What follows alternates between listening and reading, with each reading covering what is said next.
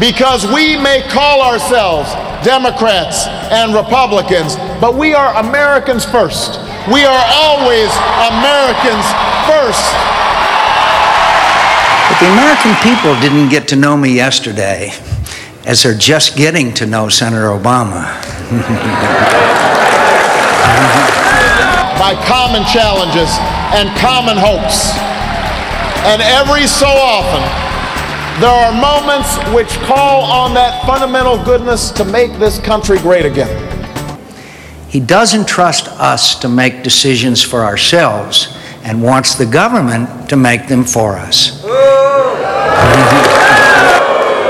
and that's not change we can believe in.